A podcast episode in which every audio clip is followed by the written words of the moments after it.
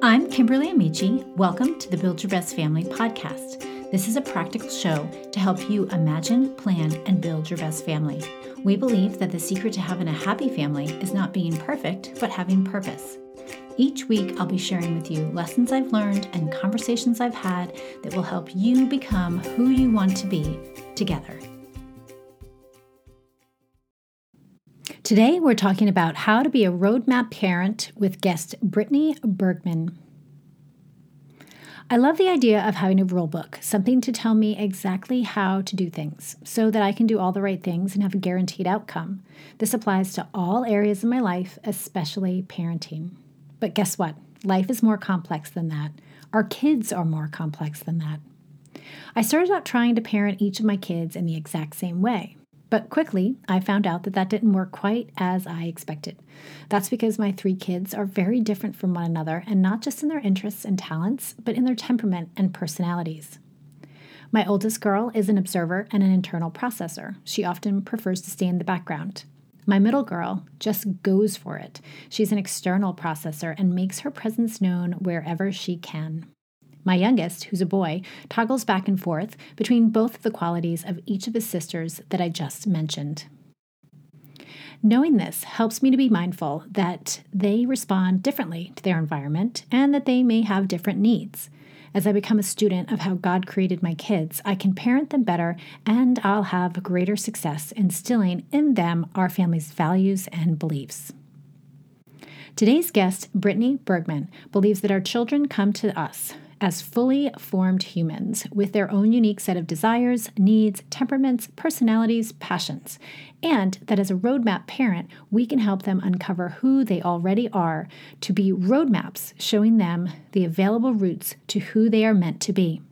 In our conversation, we talk more about this as well as how to strengthen our mother's intuition so that we don't doubt ourselves in our parenting.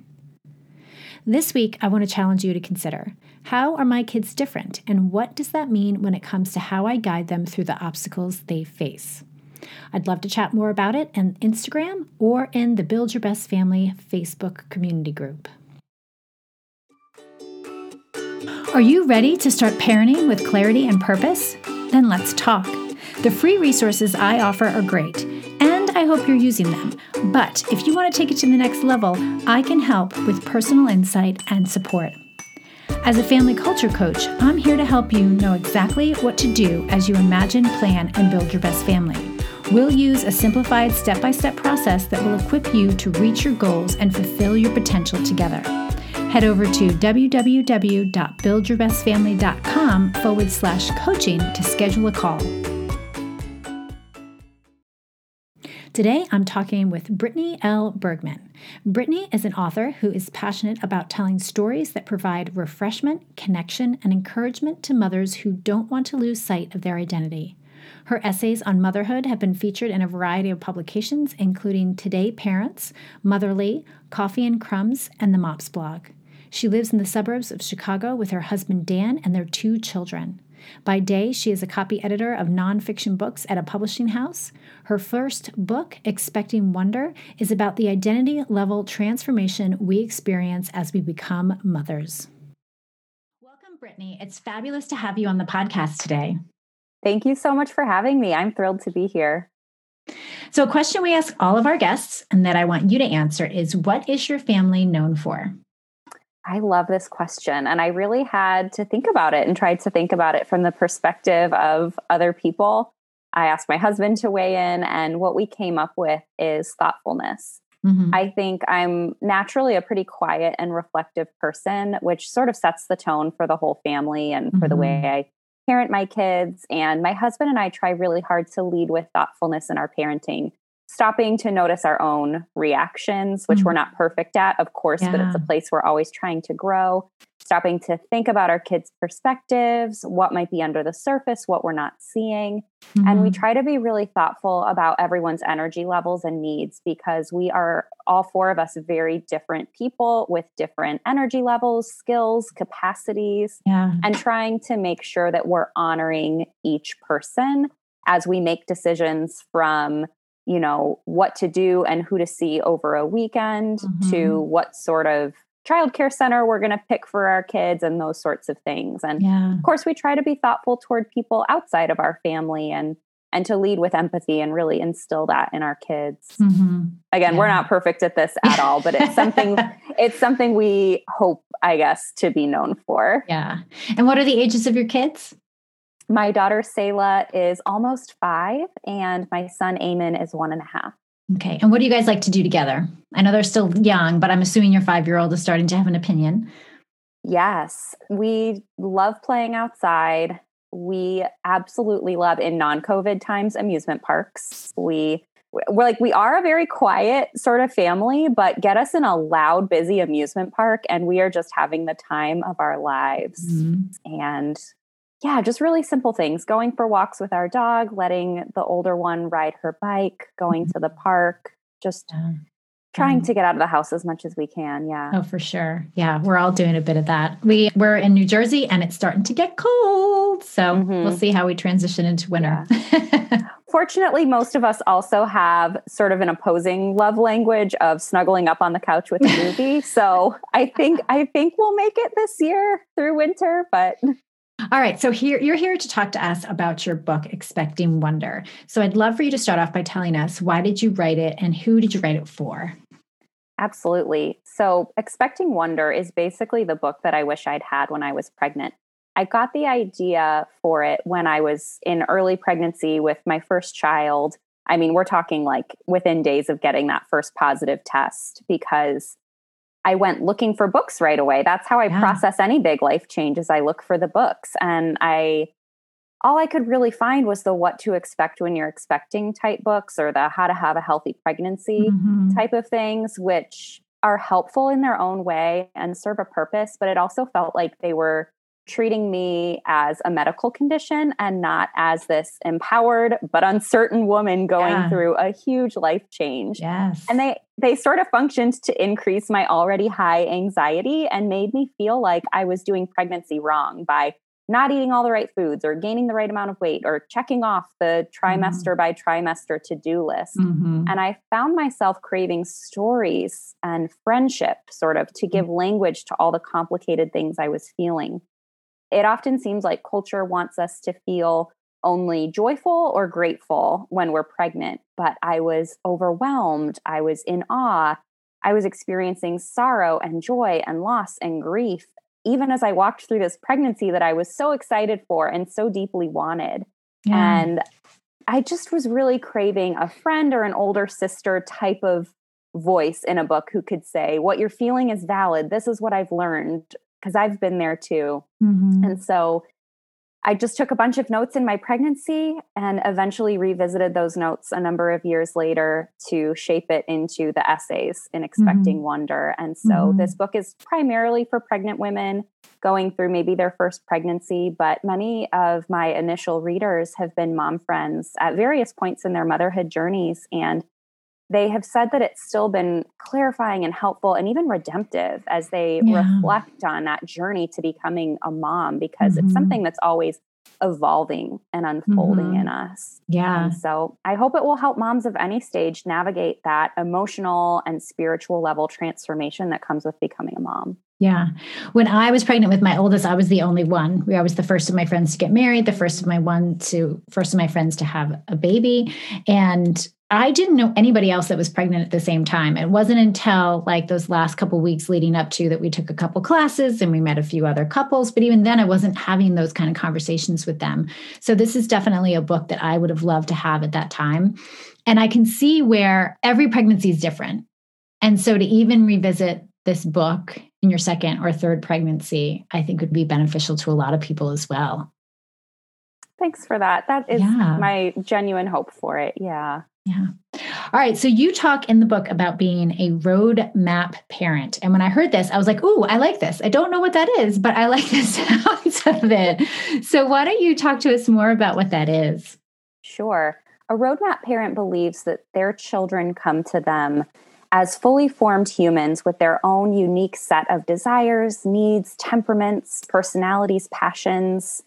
And obviously, some of these things do develop over time, but Mhm. this idea was sort of in contrast to the way that I thought about parenting when I was pregnant and even before that, before I really understood the work of parenting, I thought that mm-hmm. I would be a sculptor shaping my kids or like a painter filling in a blank canvas. And so, what crystallized for me when I found out the sex of my first baby, we found out at the 20 week ultrasound. I looked forward to that day for so long because I thought it would just tell me everything about who my daughter would be or who my child would be because I didn't mm-hmm. know yet. Mm-hmm. mm-hmm. And when I found out she was a girl, it just hit me how little I still knew about her.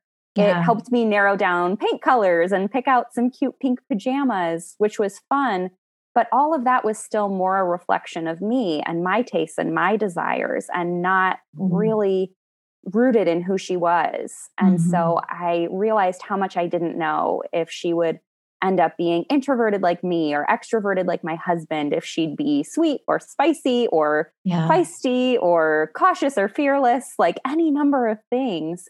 And I realized though that even with how little I knew about who she would grow to be, it became my desire in that moment to help her know and discover and uncover and truly love mm-hmm. love herself mm-hmm. and so then when she arrived i realized that i was still holding on to some expectations that ultimately the nurture side of the nature versus nurture equation would be much much stronger and as i learned to be her parent i mm-hmm. realized that there was still so much that i can't predict or control mm-hmm. And I think culture kind of sets us up to make our kids' external behaviors or even their temperaments and, and sometimes mm-hmm. to be the mm-hmm. ultimate measuring stick of our success. And mm-hmm. so instead, I see it as my job to be a roadmap parent to discover who my children already are.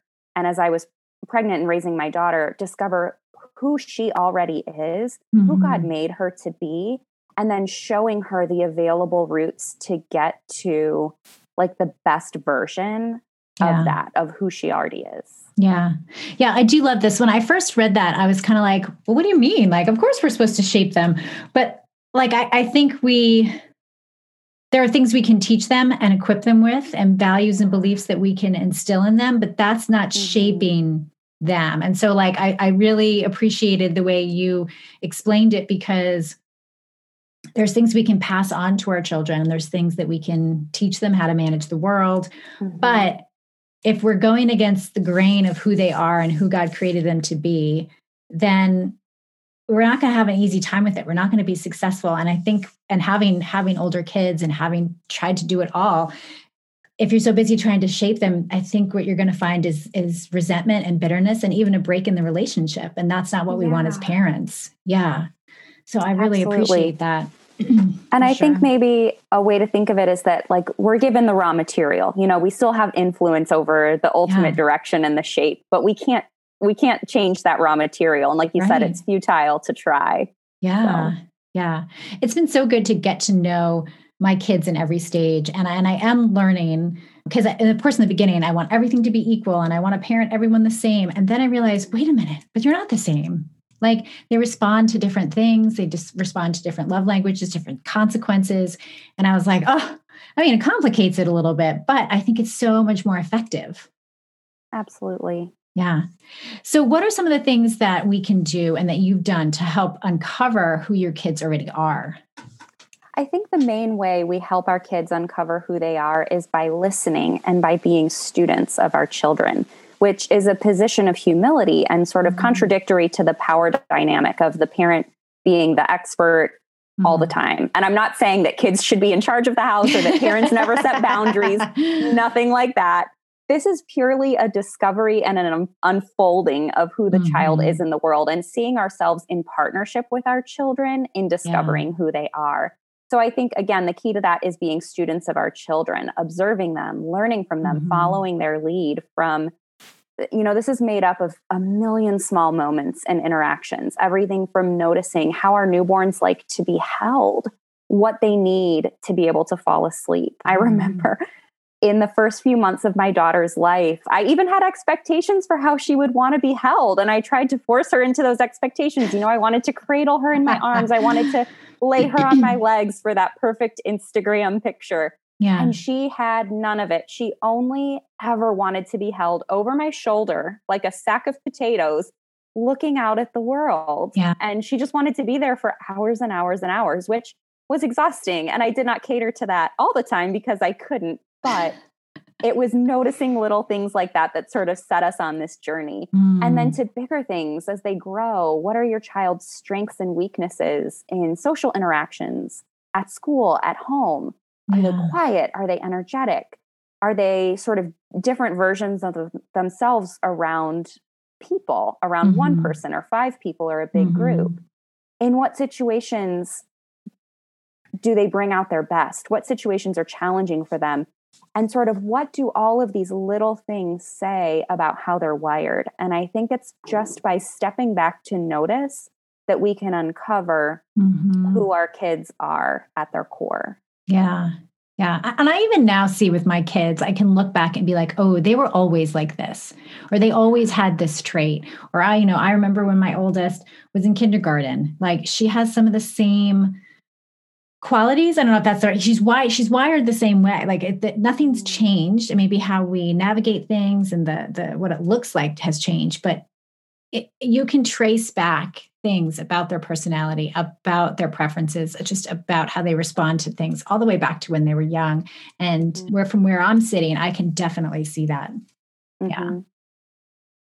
Yeah, I have definitely seen that particularity uh, in my daughter just blossom over time. I know, I know. As you were even talking about like the way you were holding your daughter, you know, my mom, when I first had my first child, you know, I was so hungry for someone to tell me what to do. And she's like, don't hold them too much, or they're going to expect you to hold them every time they want to fall asleep. And and of course, I was trying to do the right thing by trying to balance it and not do, but like she could have been in my arms forever and would have been completely happy. And that's okay to recognize that and respond to that. And then, of course, by the second child, I'm just like, come on, you're coming along. And like, but she was a little bit more like on the go, legs always moving, having to go places. And mm-hmm. so adapting to that. And even the way they were feeding was completely different. And I had to sit longer with my second than I did with my first. And and just adapting i think is so important and i think again going back to like how extraordinary your book is we want someone we're so hungry as first time parents to do the right thing that sometimes we can get caught up in the rules. And so understanding people's story and hearing and re- really focusing on our experience and being expectant that our kids are going to lead the way in so many ways is really really healthy and really good i think for future relationships with our kids. Yeah.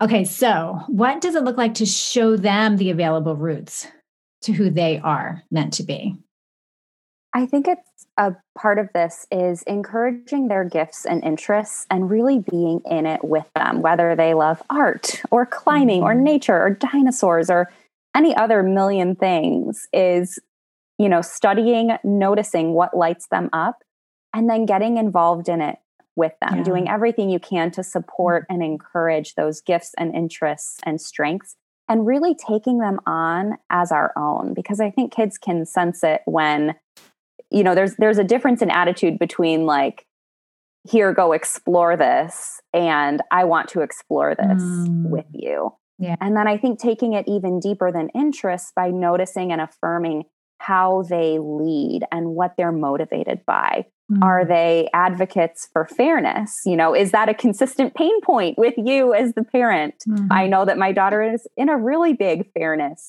phase. And so I think looking at those sort of pain points and those friction points that we're Mm. constantly butting up our kids in a specific way, what might that actually tell us about how our kids are wired? Do Mhm. they lead with empathy? Are they do they ask just crazy insightful questions? Do they challenge everything you say? Even the most frustrating of traits can be clues to who our kids are. And again, that doesn't mean that we don't have, like, that we shouldn't, as parents, try to influence those in a way that creates good in the world and is for Mhm. their own flourishing.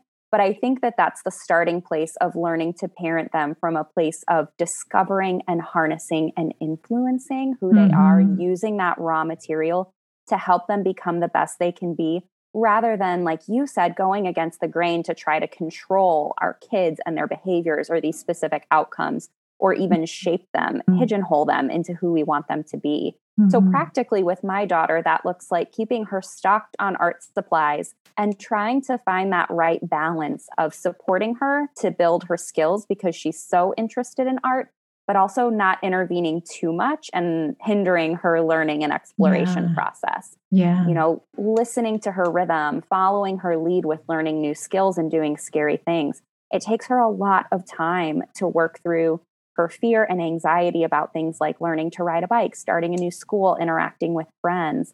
And she even needs time to warm up with friends she's familiar with. And I've learned over time that she needs a scaffolded release into independent play, even with people mm-hmm. she's familiar with. And mm-hmm. sometimes I just want her to be like the other kids and run out there and play with no, you know, with abandon, but it's not up to me. And so yeah.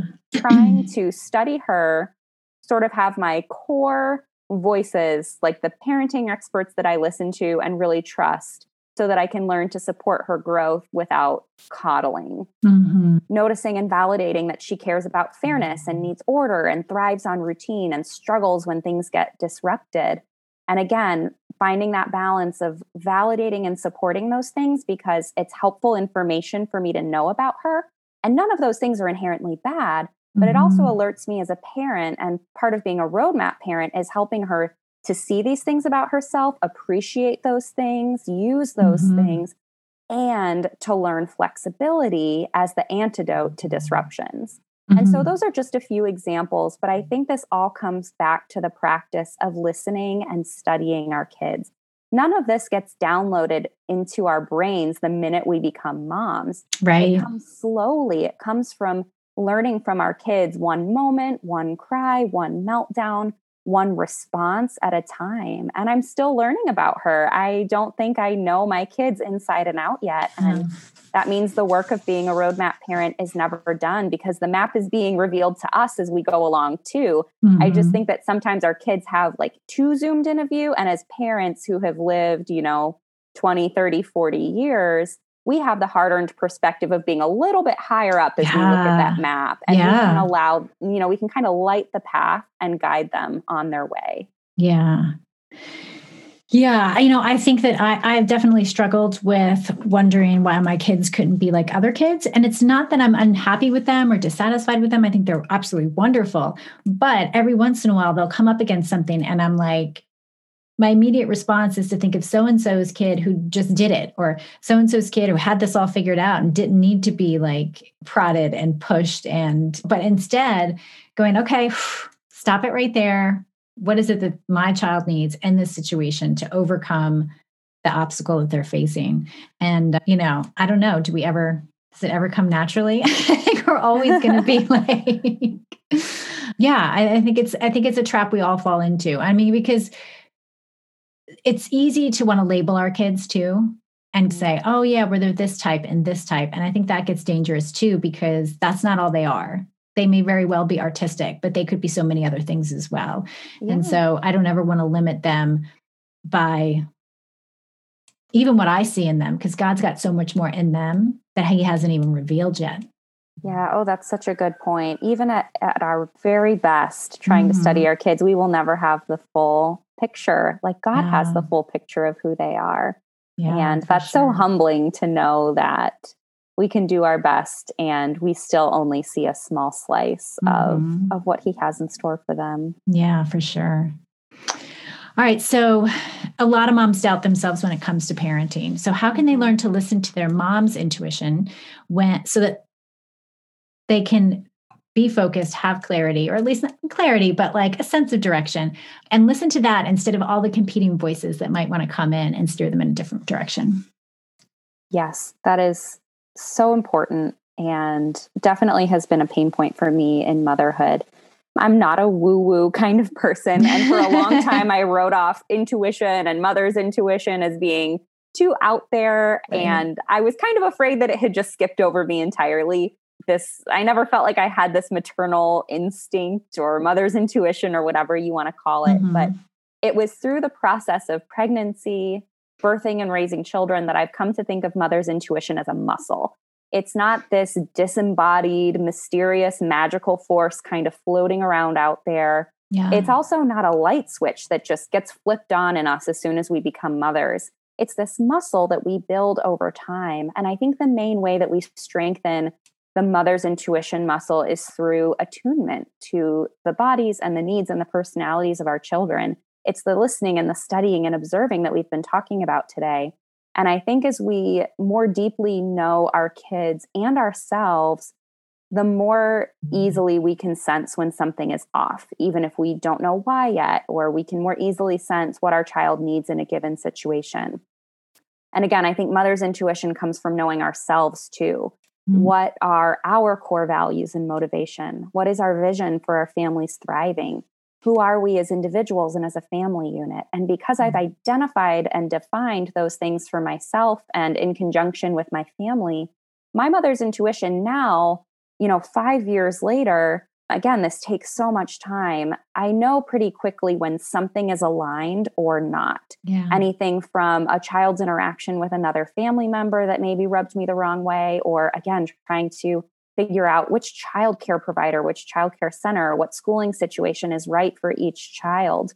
And, uh, you know, I can definitely sense it even when we need either more connection as a family or yeah. maybe actually a little less connection, a little less togetherness. That's clear too.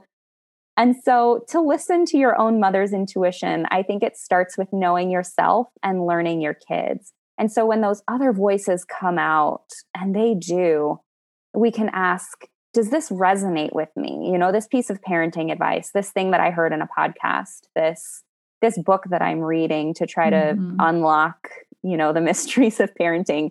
Does this resonate with me and who I am and who my family is? Do I feel good about this? Is something off, even if I can't quite name what it is? Is this aligned with who I am and who we are? And the more we practice that process, and I, I want to emphasize practice because practice means we're both going to get it wrong and we don't need to beat ourselves up about it. And we get it right. And really take a minute to congratulate yourself when you do. The stronger that muscle gets and the clearer the voice of your mother's intuition becomes over time. Mm-hmm. Oh, that's good. That's good. That's some fantastic encouragement. Thanks. I hope it's helpful. Yeah. Thank you so much for being here with us today. This has been really, really helpful. And I'm I'm excited about your book and sharing it with others because I definitely think it's a book that I would have loved when I was pregnant. oh, thank sure. you. That means so much to me. You can find Brittany at brittanyelbergman.com. She's on Instagram as Brittany L. Bergman and on Facebook as Brittany L. Bergman. I'll link to all of this plus her book in the show notes. I hope you guys enjoyed the show. If so, I'd like to ask a favor. Can you head over to iTunes and leave a review? Besides sharing this episode with your friends, leaving a review is one of the most effective ways you can support us and help get the word out about the incredible resources we have to offer. I'm passionate about helping families thrive, and your reviews help families find us. Remember, family culture is not about perfect, it's about purpose.